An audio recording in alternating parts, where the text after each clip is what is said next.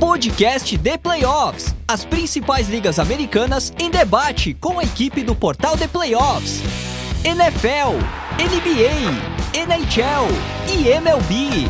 Podcast de Playoffs. O podcast dos esportes americanos está no ar. Salve, salve galera, podcast de Playoffs na área, eu sou o Piero Fiorelli para falar de NBA com vocês e com meu camarada Guilherme Biscoito. Tudo bem, Biscoito? Tudo bom, meu querido, estamos de volta aí depois de um tempinho aí que nós estávamos participando do programa. A vida tá corrida, mas sempre bom estar de volta aí. É isso aí, então a gente está no Pai Bola aqui gravando num horário diferente, né, no meio da tarde dessa quarta-feira. Finalzinho da tarde, de... né, já? É, finalzinho da tarde, exatamente. Esse panorama de NBA, falar um pouco desse período, fazer nossas seleções do All-Star, né? Então a gente vai aqui selecionar 12 jogadores do Leste, 12 jogadores do Oeste, eu tenho a minha lista, o Biscoito tem a dele, a gente vai bater aqui, ver se tem alguma diferença, os nossos times titulares.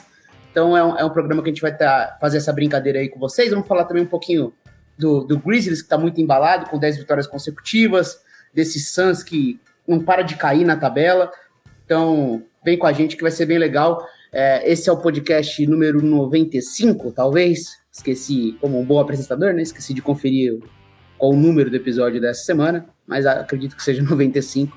E sei que muita gente aí que gosta de esportes americanos está focado nos playoffs da NFL, mas tem esse espacinho aí pra gente conversar um pouquinho sobre a NBA também. E você que gosta de NFL, claro, tem o www.theplayoffs.com.br para ficar por dentro de todas as notícias que acontecem no futebol americano, nos nossos podcasts também aqui no feed.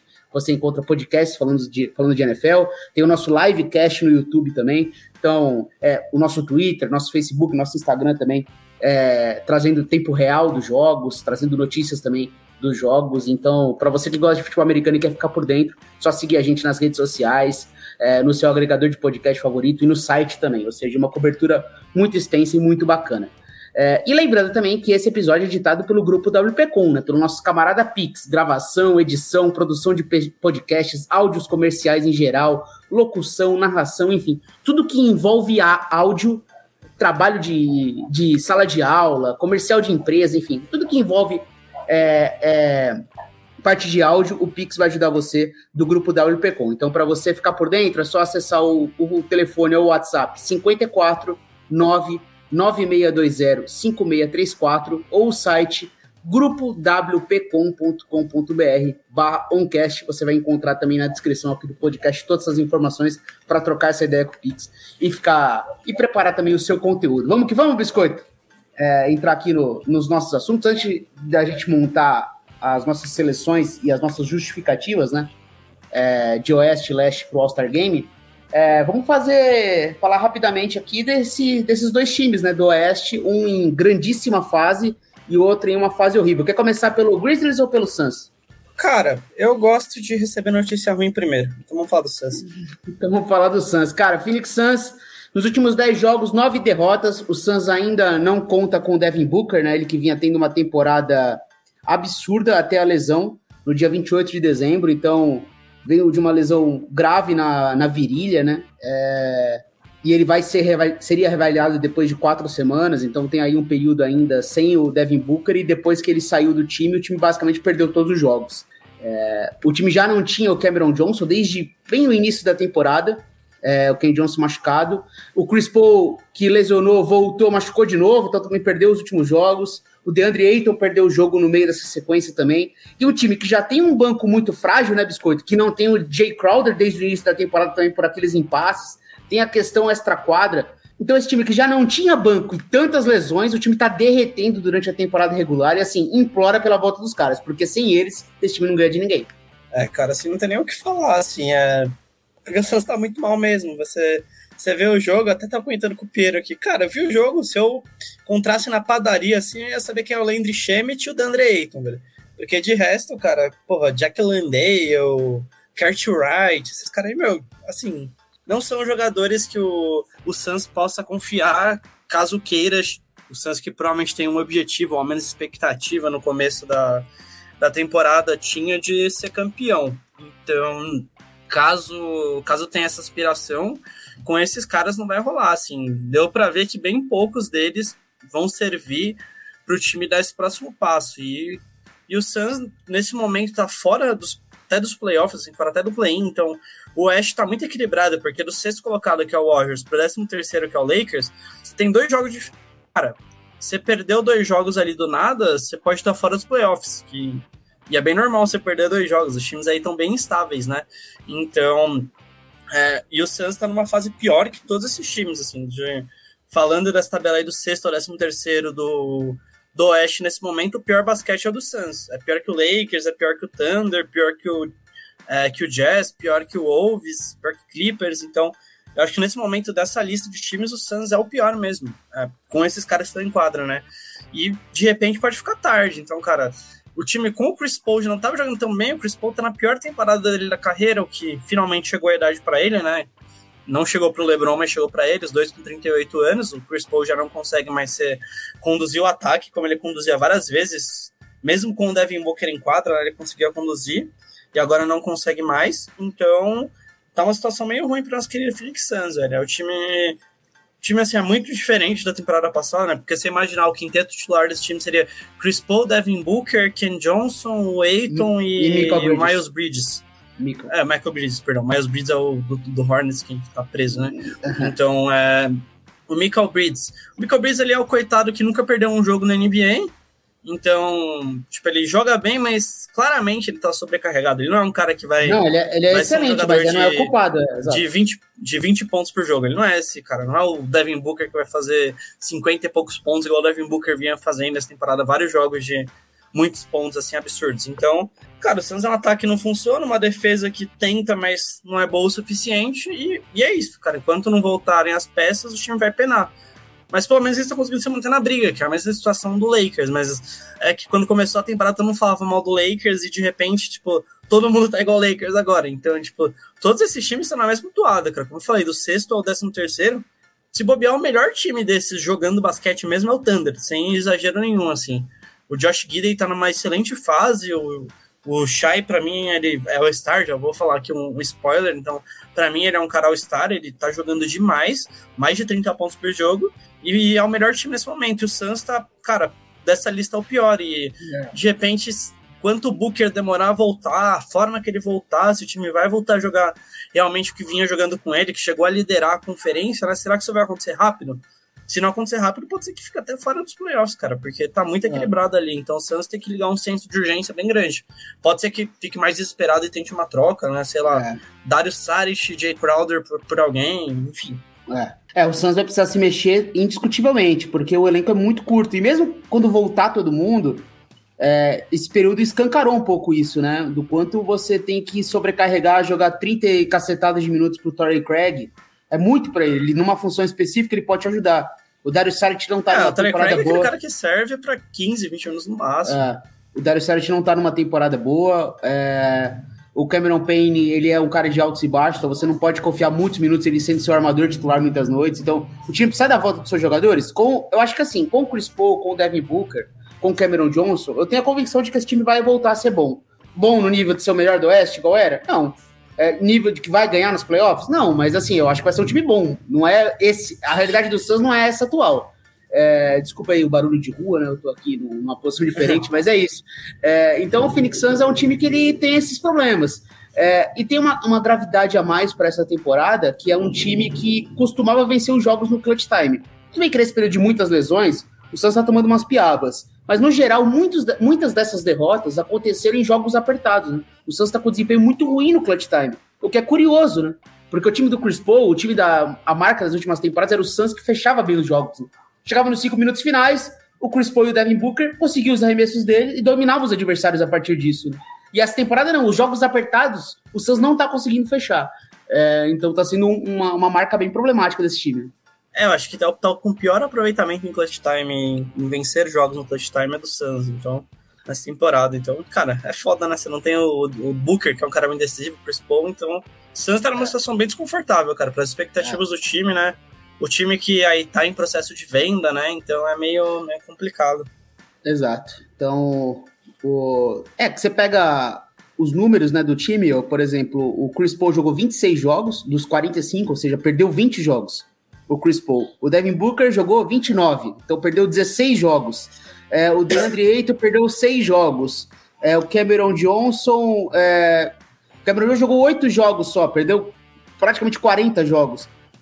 O Jay Crowder não jogou, e nem vai jogar, né? Vai ser repassado. O Dario Saric perdeu 20 jogos. O Landry Shamet perdeu 15 jogos. O Landry Shamet até que é um desfalque que não é sentido, né? Porque desde que chegou, não...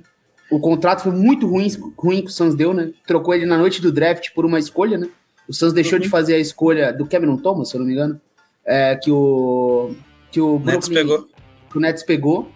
E aí a troca foi pelo Landry Shamet e logo em seguida o Suns já deu um contrato, né? Já estendeu o contrato por um salário relativamente gordo para o jogador que mal vinha sendo utilizado. No playoff anterior à negociação do Landry Shamet, ele tinha sido trocado os 4 primeiros anos de carreira dele, ele foi trocado, velho. E ele não estava na rotação do Nets, né? Naqueles playoffs. O Nets jogava com uma rotação muito curta, o Nets colocava 6 jogadores em quadra e o Shamet nem jogava.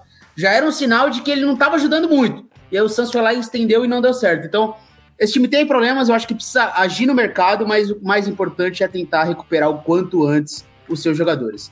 Se for o Devin Booker ainda esperar esse mês, que é o caso, tudo bem, mas Cameron Johnson volta amanhã, muito provavelmente, né, contra o Brooklyn Nets. E o Chris Paul também pode voltar essa semana. Então, Chris Paul e Cameron Johnson voltando os dois... Eles dois, junto com o Mikal Bridges e o DeAndre Ayton, eles precisam fazer acontecer, porque o time já vai estar sem o Booker, provavelmente sem o Cameron Payne também por algumas semanas, eu imagino, também com a lesão dele. O time está muito curto, então vai precisar desses caras jogando bem. Mas é isso. Passando agora a bola, biscoiteira, vamos pro Memphis. Falamos de coisa ruim, né? Agora vamos falar de coisa boa, né? Top term, o nosso Memphis Grizzlies. Uma sequência absurda, não perdeu ainda no ano.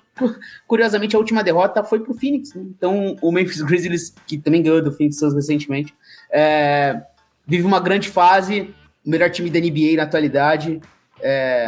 Diga aí, biscoiteira, quais são suas impressões desse Memphis, que tá jogando o melhor basquete da NBA, é a terceira melhor campanha, né? Boston a melhor campanha, Denver a segunda melhor campanha geral. E os Grizzlies só uma vitóriazinha ali, uma derrotazinha atrás, né? Tudo muito apertado, exato.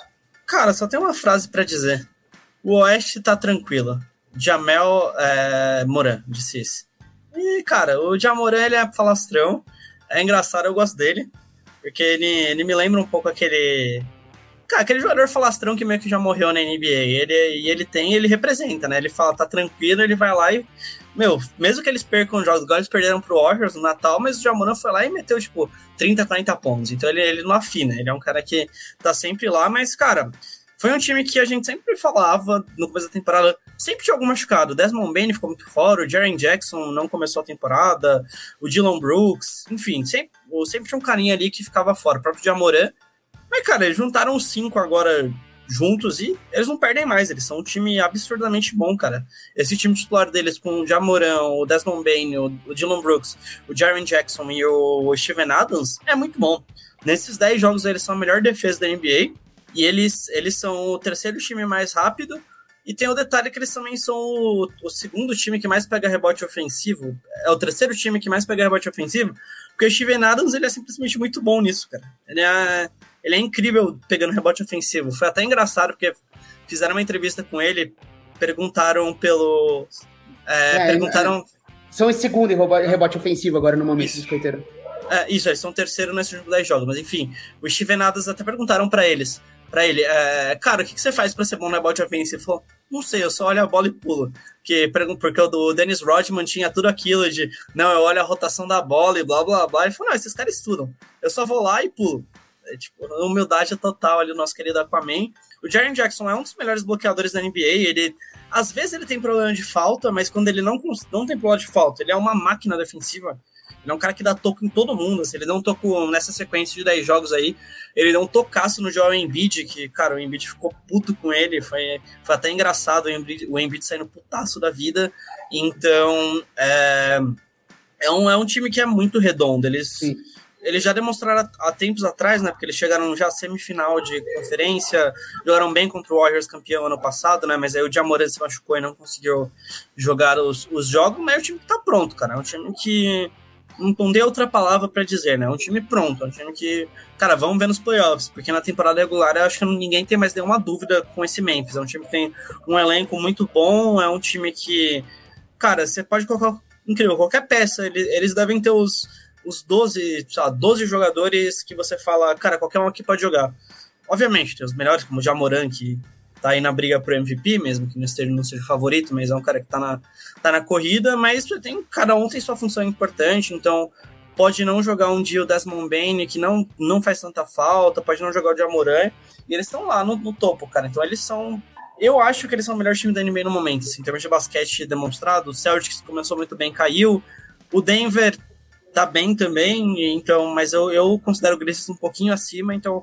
Nessa sequência aí, cara, nos últimos 15, 20 jogos, o Memphis é o melhor time da NBA e por muito, assim. O Ja Morant tem sempre seus highlights, né? Foi contra o Pacers, né? Que ele dá a melhor enterrada da temporada, então ele é excepcional e o time funciona muito bem, ele aprendeu a chutar de 3. Ontem contra o Suns ele fez 5 bolas de 3 no primeiro tempo, então ele é um cara que depois que ele adicionou isso no jogo dele, cara, é muito difícil parar. Você não para o Ja Morant.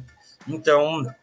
O Memphis tá com um time muito redondinho, é um time que eu não tenho mais nenhuma dúvida na temporada regular. Eu quero ver esse time nos playoffs.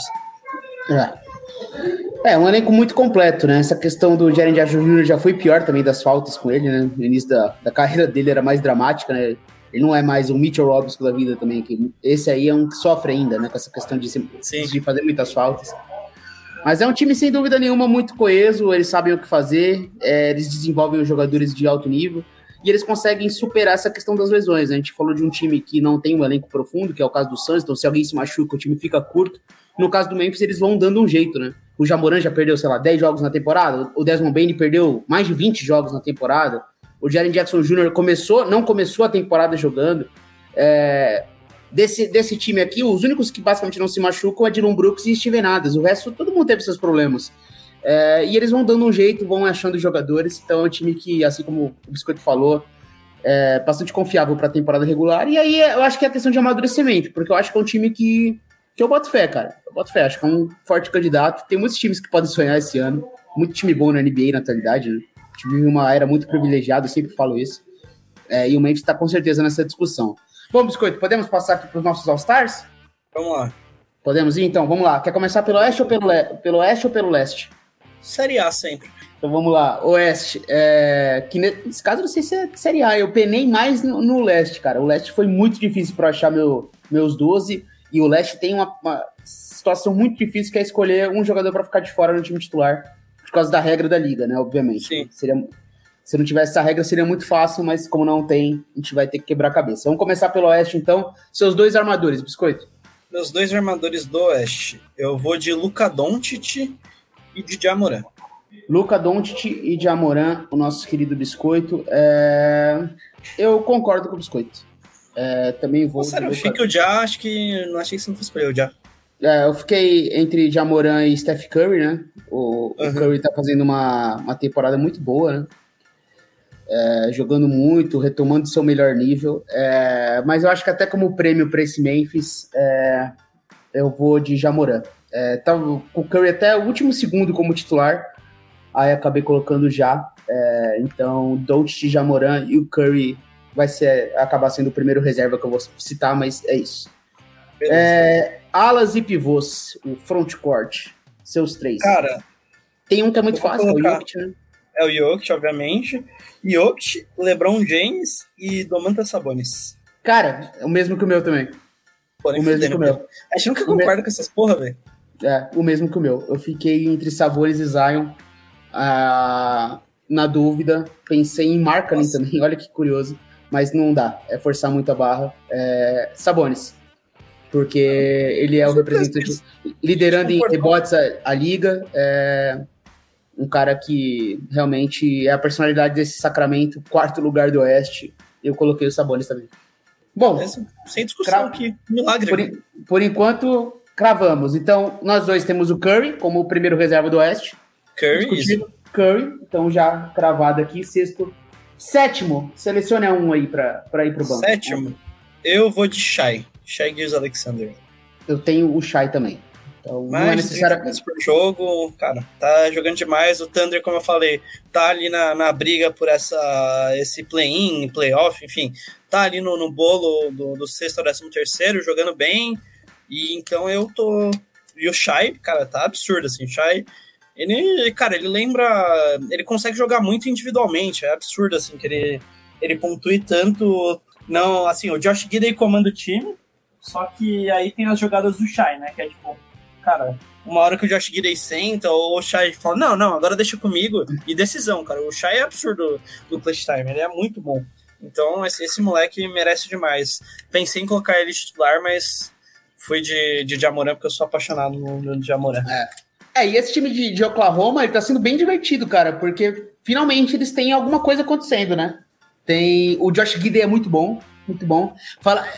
O Josh Giddey é aquela coisa, aquele armador grande, né? Ele vê a quadra, tem ótimos passes, mas fala, pô, ele não tem tanto arremesso. Então, por um cara que não é tão atlético e é muito visão de quadra, como ele vai se adaptar? Mas ele desenvolveu esse arremesso, né? Tá arremessando pra cacete, mas, pô, então ele tá duplando muito bem com o Shai, os dois se complementam. O Jalen Williams, que é um ala armador ali também, que chegou, que também é um bom criador, então o time tirou um pouco dessa pressão do Shai também de criação. Eles estão se resolvendo no ataque, ainda é um elenco pouco profundo, mas aí com o Home Green voltando na temporada que vem, eu acho que finalmente existe um desenho de time em Oklahoma, finalmente, e o Shai é o motivo de tudo, ele é muito bom, concordo com o Biscoito. O próximo aqui que eu vou sugerir, meu 8º nome, Zion Williamson. Também representante dos melhores times da NBA, concorda? Zion, ficou fora, cara, assim, o Ingram também fora essa temporada, então o Pelicans também, todo mundo fica fora, assim como o Grizzlies, mas, cara, o Zion, ele joga um basquete muito eficiente e é legal de ver ele. Ele é um showman também, né? Ele precisa estar lá, velho. Todo mundo quer ver umas enterradas do Zion. Exato. Então, 8 nomes. Seu 9º nome, Biscoito, vamos ver se eu compro ou não compro. Meu 9º nome, eu vou, cara... Aqui vai com o coração, vai Anthony Davis. Eu não tenho o Anthony Davis nos meus 12. Nossa, primeira vez que eu discordo aqui. Ele perdeu jogos, mas quando ele jogou, ele foi, assim... Aquele mês de dezembro dele, ele foi o melhor jogador da NBA, assim. Então, cara, ele merece. Por esse mês, assim, ele teve uma sequência absurda, cara. Então, como eu sou torcedor do Lakers, então eu vou colocar o Anthony Davis. Porque tá difícil, não tem tanto cara melhor, assim, que ele pra colocar. Sim. Se ele tivesse, inclusive, ele seria titular. Então, o Anthony Davis perdeu 20 jogos na temporada, né? Um número considerável, mas como você disse, né? Nos 25 que ele jogou, e se o time teve essa recuperação na NBA, foi naquela sequência ali do Anthony Davis, acho que é um nome justo de ser citado, mas nessa de, como muito no detalhe de escolha de nomes, eu acabei deixando passar o Anthony Davis, então ele não é o meu 9º nome, ele não tá na minha seleção, mas enfim, tá na do Biscoito. Como o 9º nome, o meu 9º nome é Lauri Markkanen. Pra mim, assim, ele tem que estar. Cara, ele tá ele tá jogando muito essa temporada. Ele é o motivo maior desse Utah Jazz estar jogando o que tá jogando. É impressionante. 24 pontos por jogo, 41% da linha dos 3 pontos, mais de 50%. Ele tá quase naquela 50, 40, 90. Ele tá flertando com isso muito perto, cara. Muito perto mesmo, por causa dos free throws, dos lances livres, que ele não tá segurando isso daí, por muito pouco tá remissando 88% de lance livre, enfim. Mas ele tá sendo uma peça fundamental no ataque, meio que carregando esse time, sendo muito legal acompanhar essa história do Lauri Markkanen. Então, pra mim, ele tá aqui. Por enquanto, nosso time, então, a única discordância é o nome do Anthony Davis. E vamos pro 10º nome, vai lá, Biscoito.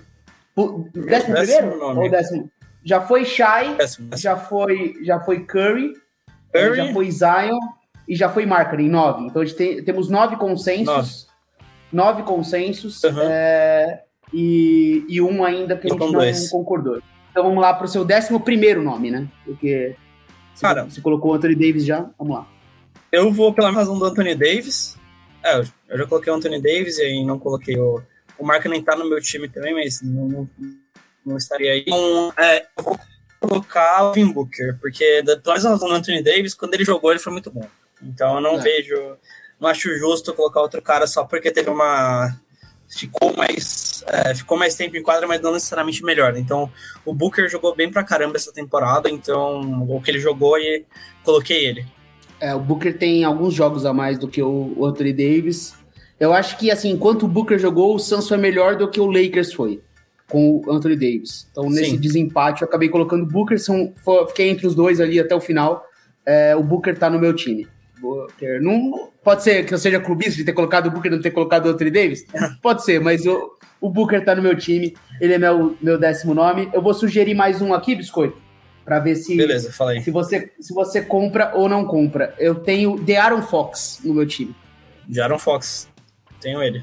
Então você fechou o seu time. Você tem agora seus 12 selecionados. The Aaron Fox... E quem você escolheu diferente de mim? Ele tem... Então, Dario Saric, só para justificar, né? Ele essa jogada de pick and roll dele com os Sabonis, os dois jogando muito bem. Ele teve um final de temporada passada de recuperação, né? Ele começou muito mal a temporada passada. Depois o All-Star Game foi recuperando, depois da troca dos Sabonis, né? E esse ano, esse ataque tá feroz. O time cercado por arremessadores. Mais de 50% de field goal, cara. Ele tá bem fenômeno assim. Fenômeno no clutch time. A gente falou sobre clutch time no Suns, né? Fenomenal no clutch time. Ele é o segundo jogador, acho que mais tem, ou o primeiro que mais tem pontos clutch time, ele é bom absurdo. Mesmo. Então, temos aqui o nosso querido De'Aaron Fox. Cara, aqui eu fiquei em dúvida em muitos nomes, selecionei vários nomes aqui. Tinha Dame Lillard no papel, Paul George, Anthony Edwards, mas eu vim com uma surpresa aqui no lugar do Anthony Davis, um representante do melhor time do Oeste. Eu tenho o Aaron Gordon na seleção. Aaron Gordon, bom jogador. Cara, o Aaron Gordon ele é bom, só que é aquele role player, né? Será que ele é um roleplayer bom o suficiente para sua star? Mas ele é bom, cara. Ele teve o grande momento dele na temporada, foi aquela enterrada que ele aposentou o Landry Shamet contra o Suns no Natal. Ele tá produzindo momentos bons. E ele vem sendo o segundo principal jogador do time, mesmo com o Jamal Murray e o Michael Porter voltando, né? Ele consegue ali vários jogos, ele consegue mesmo assim ser o segundo pontuador. Enfim, ele tá jogando bem mesmo, cara. É um nome... Ele não tem aquela pompa de um nome de All-Star, mas ele tá jogando um basquete que realmente talvez mereça. Eu lembro quando a gente fez a semana, na temporada passada, um nome que revoltou o Biscoito, foi quando eu citei o Mikal Bridges. Ele foi o meu 12º na temporada passada, eu lembro de ter feito isso. Que eu achava ele o cara que conectava meio que tanto no ataque quanto na defesa. Ele fazia tudo pra aquele time e ele era aquele coadjuvante luxo. Então, se eu fosse premiar 11 estrelas e um coadjuvante, o meu coadjuvante seria o Mikal Bridges. E nessa temporada, para mim, o grande coadjuvante, que é quase uma estrela, é o Aaron Gordon. Então, nessa disputa aí com Lillard, com Anthony Edwards, com Paul George, eu fui no cara que é do melhor time. Eu fui com o Aaron Gordon. Então, nossos times titulares iguais, Doncic, Ja, LeBron, Sabonis e Jokic, Curry como sexto homem, Zion, Markkanen, Devin Booker, Shai Gilgeous-Alexander, De'Aaron Fox, e aí a única diferença, eu com Aaron Gordon, Biscoito com Anthony Davis. Vamos pro leste, Biscoito? A gente praticamente concordou com tudo, só discordamos de um nome. Vamos pro leste, sua dupla de armadores do leste. Tyrese Haliburton e Donovan Mitchell. Eu tenho Donovan Mitchell e Jaylen Brown. Então, uma pequena diferença, Jaylen Brown e Haliburton. Justifique o Haliburton no time titular. Cara, o Pacers é muito melhor do que deveria ser. E isso é por causa do Haliburton, assim. O Haliburton, ele é o novo Chris Paul, né? Assim, cara, como todo mundo fala, ele joga no mesmo estilo, ele é mais moderno, que ele consegue atacar mais a cesta, mas é incrível. Melhor em transição também do que era o Chris Paul, né? Ele é muito bom. Chris Paul, né? Isso, então ele... Cara, ele controla muito bem o jogo acontece no ritmo que ele quer. Ele fez um time que não era pra estar ali, estar. Então, ele, pra mim, ele conseguiu todas essas expectativas do Pacers serem superadas por causa do Haliburton. Ele é excelente arremessando, assim, ele é um cara que ele não erra tanto. Pro tempo que ele tem a bola na mão, ele deveria errar mais, cara. Você vê vários outros jogadores que ficam o tanto de tempo na bola na mão que ele tem, como um Doncic da vida, cara, erra quase o dobro dele. Então, ele é muito... Ele vem liderando a NBA em assistências, né? Então, ele é muito bom. Ele também tem uma temporada ali quase 50, 40, 90 também. Então, pra mim, ele é aquele jogador meio que perfeito, assim, né? Ele não é uma... Tipo, eu acho que ele nunca vai ser um cara que vai ter um nível pra ser MVP. Mas ele é aquele cara que o jogo funciona como ele quer. Então, eu gosto muito do Haliburton. Então, pra mim, ele tem que ser o titular. O Donovan Mitchell, a gente nem precisa falar, né? Cara, assim, se você tá assistindo a temporada da NBA, você sabe que não tem o que discutir, sim. Ele era o que esse time de Cleveland precisava, né? Tirar um pouco dessa pressão do ataque. Ele que conseguiu a segunda maior pontuação da história da NBA em termos de responsabilidade direta por pontos. Teve aquele jogo que ele fez 70 pontos e deu 9 assistências. 71 e deu 9 assistências. O Will Chamberlain marcou aquele jogo de 100 pontos, ele tinha dado 2 assistências, então ele foi responsável por 104 pontos, e o Donovan Mitchell foi responsável por 98. Então, cara, absurdo, assim, a melhor atuação de um jogador, talvez, nesse século. Então ele merece isso, cara, não tem nem o que discutir. Inclusive eu e o Miguel fizemos há umas 2 semanas atrás, um podcast especial sobre isso, falando das super pontuações, né, de como vários jogadores estão com marcas impressionantes na temporada. Muitos jogadores acima dos 30 pontos de média, assim, uma loucura, sim, cara, uma loucura. Essa temporada tem mais de 50 jogadores com mais de 20 pontos de média. Nunca tinha acontecido de ter, a maior era 31, e aí nessa temporada tem uns... Se somar, esses caras têm mais de 50. Então, marcar mais de 20 pontos não é mais absurdo, assim. Então, muitos jogadores tendo números espetaculares. E o símbolo disso foi os 71 pontos do Donovan Mitchell. E você tem essa sensação, né? Meio que esses caras que são super estrelas, eles fazem 40 pontos com uma naturalidade muito fácil, né? Até o Jokic, que é o cara que ele... Tem aquela noite que ele entra e fala, hoje eu vou fazer 40 pontos. E ele faz, sabe? Hoje eu vou fazer 40, tô exagero, mas ele vai fazer mais de 30. Muito fácil, assim, com muita naturalidade. Pra ele é muito fácil. Hoje eu não quero muito pontuar. Vou ficar dando assistência aqui o jogo inteiro. Aí ele dá 15 assistências no jogo. Então, e a gente debateu um pouco de como essas super estrelas, elas entenderam o jogo a ponto de... Elas sabem como fazer isso já. Sim. Pelo espaçamento, pela dinâmica de ataque da NBA, os ataques sobrepõem as defesas, o que não significa que as defesas de hoje sejam piores. Até pelo contrário, nível de atleticismo, de complexidade defensiva, sistemas táticos, tudo foi desenvolvido com o tempo. E essas superestrelas superam isso, e os ataques superam isso. Então a gente tem um debate bem legal sobre isso, eu e o Miguelito, algumas semanas atrás. Se quiser concluir. Agora você me justifica o Jaylen Brown aí, Pedro. Porque o Jaylen Brown, pra mim, ele é assim, a peça do melhor time da liga hoje. Ele é aquele armador extremamente forte e alto. É difícil você determinar quem é armador nesse time, né? Por que ele tá nos guards e o Tatum não, né? Qual é a grande diferença entre os dois? É difícil você determinar isso, né? Mas o Jaylen Brown, ele é meio que um cara muito completo, ele desenvolve a todo momento, né, o jogo dele. Esse ano não tá arremessando tão bem da linha dos 3 pontos, mas ele é praticamente imparável quando ele tá em direção à cesta, porque ele é muito forte, ele tem um equilíbrio absurdo. Ele é muito inteligente, e tá flertando ali com uns 30 pontos também por jogo, junto com o Tatum. Ele só é muito bom, e o time dele é muito bom também por causa dele. Um fenômeno na defesa. Assim, é um jogador que eu tô... Que eu acho que merece essa vaga. Não seria meu titular, porque na minha... assim, no meu... Se eu fosse as minhas regras, eu não determinaria limite de armadores e jogadores de frontcourt, vai. O Tatum seria, eu improvisaria aqui o Tatum pra encaixar o Embiid no meu quinteto titular. E o Jaylen Brown não seria meu titular. Mas, já que tem essa limitação da liga, eu escalo o Jaylen Brown. E é isso. E o Haliburton como meu primeiro reserva. Primeiro reserva não, meu segundo reserva, porque o primeiro reserva é Joel Embiid, o Joel Embiid, porque meu trio agora é Tatum, Durant e Giannis. Pra você, Biscoito. Também é a mesma coisa. Tatum... Não tem muito o que falar aqui, né? O Tatum, ele é fenomenal, o Giannis, assim, a temporada do Giannis, ela tem ali... talvez, cara, nessas últimas semanas o Giannis meio que tá flertando de perder essa posição para Embiid. Muita gente fala que essa briga aqui seria Durant, Giannis e Tatum e Embiid pela última vaga. Para mim, não. Para mim é Tatum, Durant e Giannis e Embiid pela última vaga. Sim, o Giannis, eu acho que ele tá... Nessa temporada dele, ele não tá tão bem assim, não. Assim, ele tá bem pro nível o Giannis não tentou cumprir, né? Para qualquer jogador da NBA, ele é... Mas ainda acabei colocando o Giannis aqui, então... por tudo que acontece, é isso. Tatum, o Durant, sim. Fenomenal. Tá lesionado, mas jogando pra cacete. A gente tá fazendo aqui, assim, se alguém... Jogadores que estão machucados, enfim. A gente tá falando aqui os nossos 12, né? Põe esse que foi cortado. A gente citou aqui nomes de jogadores que ficariam de fora, né?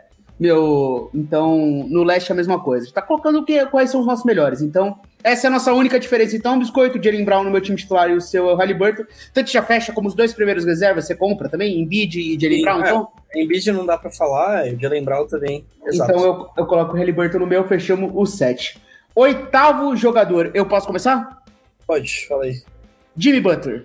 Não, 8º não, ele tá no meu time, mas não. Ele ficou fora muitos jogos. O Adebayo é a principal peça ofensiva do Heat essa temporada, então o Jimmy Butler, pra mim, entrou ali em 11º, 12º, cara. Então, temos aí uma pequena divergência. O Jimmy Butler também tá na sua seleção, então? Tá na minha seleção, mas não tão alto. O Jimmy Butler, ele é meio que a personalidade desse Miami Heat. por mais que o Bam Adebayo esteja jogando muito bem, eu acabei fechando com o Jimmy Butler aqui. Então ele não é o seu oitavo, mas ele tá na sua seleção, então a gente mantém ele aqui. Isso. Fala o seu oitavo, então, Biscoito. O meu oitavo, cara, eu fiquei entre dois nomes, entre o Kyrie Irving e o Bam Adebayo. Mas acho que eu vou ficar com o Bam Adebayo. Como eu falei, o Bam Adebayo, cara, ele tá um ponto só atrás do Butler, mas em termos de organização no ataque, você vê que ele é o principal cara do time. Ele tá assumindo muito mais responsabilidade do que ele assumia. Ele tá com um jogo um pouco mais versátil, tentando um pouquinho mais de arremesso de meia distância. Ele é muito bom da linha do lance livre, então ele é um cara que, se for play do lance livre, ele consegue fazer um papel bom, e ele também passa muito bem a bola, né? Então, cara, eu acho que ele consegue ser essa peça mais segura de pontuação do Heat, porque o Butler tem jogo que ele não ataca, assim, é engraçado ver o time Butler jogar, que tem jogo que parece que ele não ataca, então eu acho que o Bam Adebayo está sendo mais constante. Concordo com o nome do Bam Adebayo, também tenho ele no meu time, então fechamos por enquanto com meu banco de reservas. Para mim, Haliburton para o Biscoito de Jaylen Brown, porque cada um tem um time titular, Joel Embiid, Jimmy Butler e Bam Adebayo. Então temos 9 jogadores na nossa equipe. O 10º, Kyrie Irving, né? Você citou o Irving, ficou na dúvida. Eu também tenho o Kyrie, também representante desse time. História de redenção aí pra ele, que foi só ele ficar quieto, né? Então, assim, não fique quieto e jogue basquete, que você é muito bom fazendo isso. O Nets aí é um dos melhores times, tá em segundo do leste. E, cara, o Kyrie Irving voltou jogando bem, ele... Não tem o que falar, assim, todo mundo sabe que o Kyrie Irving é um dos grandes jogadores da NBA, assim, cara, ele sempre foi muito bom. Ele arremessa muito bem, ele passa muito bem a bola, ele arremessa absurdamente bem, ele já foi cara de mais de 40% de bola de 3 em algumas temporadas, já flertou com 50%, já fez uma temporada de 50, 40, 90, né, então ele é um cara muito bom e ele ficou quieto jogando basquete, cara. Ele é o equilíbrio que esse time precisava, assim, porra. Você tendo dois caras individualmente, como Kevin Durant e Kyrie Irving pontuando, você tem, cara, 50 pontos garantidos por jogo. E o Irving foi isso, cara. Ele mostrou o basquete que ele sempre teve e agora tá longe das polêmicas por enquanto, né? Não falou mais nada desde o começo da temporada.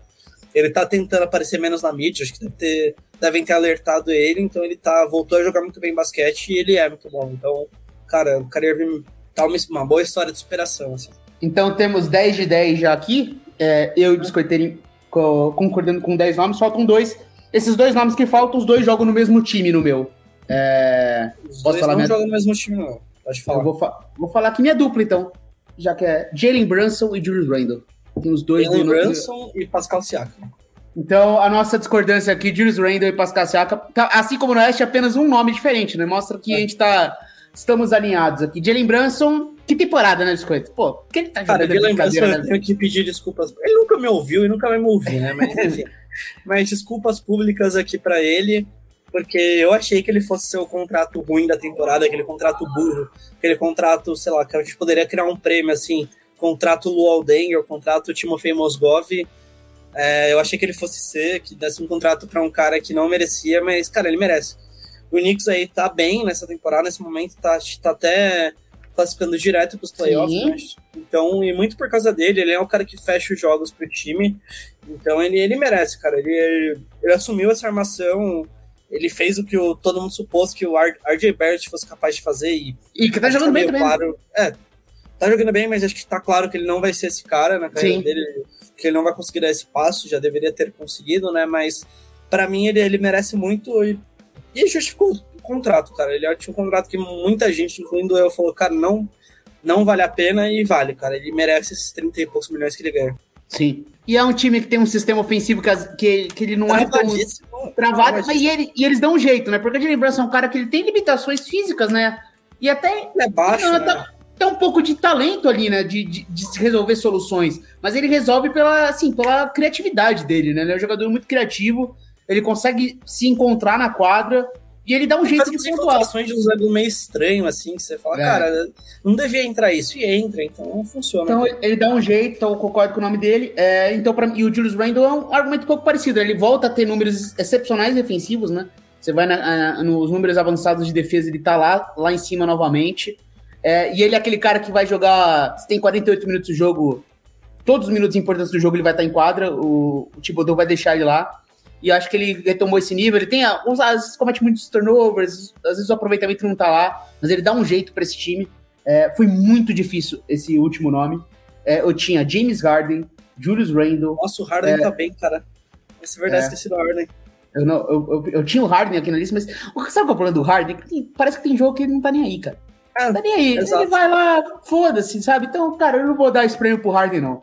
Eu fiquei... Então, mais de 11 assistências por jogo, né? Ele mudou o estilo. Não é mais tão agressivo, mas ele é muito bom comandando o jogo. Tem jogo que ele decide nem pisar no garfão. Foda-se, vou ficar aqui uns 3 pontos e vou jogar o jogo inteiro aqui. Então, mas ele tá ali, tá na conversa. Então eu fiquei entre Julius Randle, James Harden, Pascal Siakam, Jarrett Allen, Brook Lopes, Drew Holiday, Trae Young, Myles Turner e Nick Claxton. Coloquei todos esses caras aqui na discussão. Claxton, aí você colocou demais, hein? Eu coloquei aqui, tipo, flertando com... Porque tem números impressionantes essa temporada também. Mas muito mais pela defesa, né? Ele, o Turner, o Brook Lopes, o Jarrett Allen. Até vale, cara. Ele tá jogando bem no ataque. Você era mais ou menos essa onda de Siakam, Randle e Harden. Fala aí, ele vem fazendo a melhor temporada dele na carreira e ele vem sendo aquele cara completo, né? Assim, ele tá...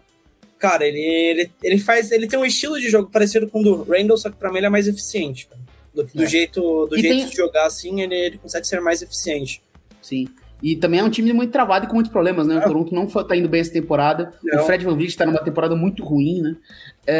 O Trae Young também teria essa discussão. Esse Trae Young, ele tem números, né? Mas é aquela coisa, né, cara? Briga com o técnico e tal. Mas ele também vai estar nessa conversa, mas no fim é isso, então... o Trae Young sempre vai, né? Ele é também esse cara, mas... Até pela personalidade do Trae Young, ele é um cara que atrai esses votos. Sim. Então é isso, gente. Fechamos aqui. Eu e o Biscoito concordamos com... os 5 titulares do Oeste, 4 titulares do Leste e 11 no geral de cada conferência. Então, pequenas diferenças. Não fiquem bravos com a gente não fez nada por ódio, né? A gente não odeia nenhum jogador aqui, né? Dos que a gente não selecionou. Então, façam aí no... Você que tá comentando também, deixa o seu. E participe com a gente, né? É só uma brincadeira, um exercício aqui de analisar mesmo o que tá sendo essa temporada. Então é isso, Biscoiteira. Mais alguma coisa por hoje ou podemos encerrar? Podemos encerrar, tá de boa. Tem algum comentário sobre o nosso querido Big Brother Brasil ou esse ano você não vai acompanhar? Cara, confesso que eu ainda não parei pra ver, eu vi quem tá lá, velho, eu vi que o Fred tá lá, que o Guimê tá lá, que a Kay Alves tá lá, mas honestamente eu fiquei muito decepcionado depois da Casa de Vidro, que colocaram o Igor Gomes do Big Brother ao invés do carinha legal lá, então, cara, esse moleque, ele ainda é São Paulino, né, como chama, Gabriel, né? Que entrou. Primeiro que o cara não é anônimo, cara. O cara pegou a Anitta e a Luísa Sons. Como que ele é anônimo? Então, Sim. Pra mim, fica essa crítica aí. O público escolheu errado. Mas eu vou tentar voltar a acompanhar esse programa essa temporada. Vou me focar aí. Biscoito tava lendo livro ultimamente, né? Então, vou voltar aí a baixar meu livro cultural. E também trabalhando fisicamente também, né? Biscoito é corredor também, né? Fala aí das suas conquistas recentes. Já... Esse ano aí já estamos com o quê? 70 km rodados já, velho. Brincadeira, pô. Cara, é basicamente, pô, o cara roda mais que o Zuninho aí, que... Tá. Eu parei de beber também, né? Sou longe, me converti aí. Eu não bebo mais álcool, inclusive teve um evento aí do The Playoffs esse final de semana que eu não compareci. Fez falta, tá? Faz parte, mas é aí, gente, um beijo aí pra todos. Foi ver o Tricas, né? Fui ver o São Paulo, cara, vou me mudar essa semana, então... Fui olhar móveis domingo na casa de um amigo, velho. Tava Interlagos. Semana tribulada pro nosso querido Biscoito. Exato. Mas é isso, gente. Valeu demais. Lembrando que esse episódio foi editado pelo grupo WPcom, nosso camarada Pix. Então, gravação, edição, produção de podcasts, áudios comerciais em geral, áudio para rádio, para vídeo, trabalho de aula, comercial de empresa, enfim, tudo que envolve áudio, o Pix é o craque e o cara que vai te ajudar. Precisa de uma ajudinha? Quer saber mais? Quer saber preços? Enfim, conversa com o Pix pelo telefone ou WhatsApp 54 99620 5634 ou pelo site grupowpcom.com.br/oncast que ele vai te ajudar a tirar o seu projeto do papel. Valeu, Biscoito, até a próxima. Até a próxima, gente. Valeu, gente. Então, para ficar por dentro também de tudo que está rolando na NFL, www.tplayoffs.com.br, nas nossas redes sociais, no nosso YouTube. Vem com a gente no seu agregador de podcast favorito, curta a gente também e compartilhe com os amigos. Valeu, gente. Um abraço, até a próxima.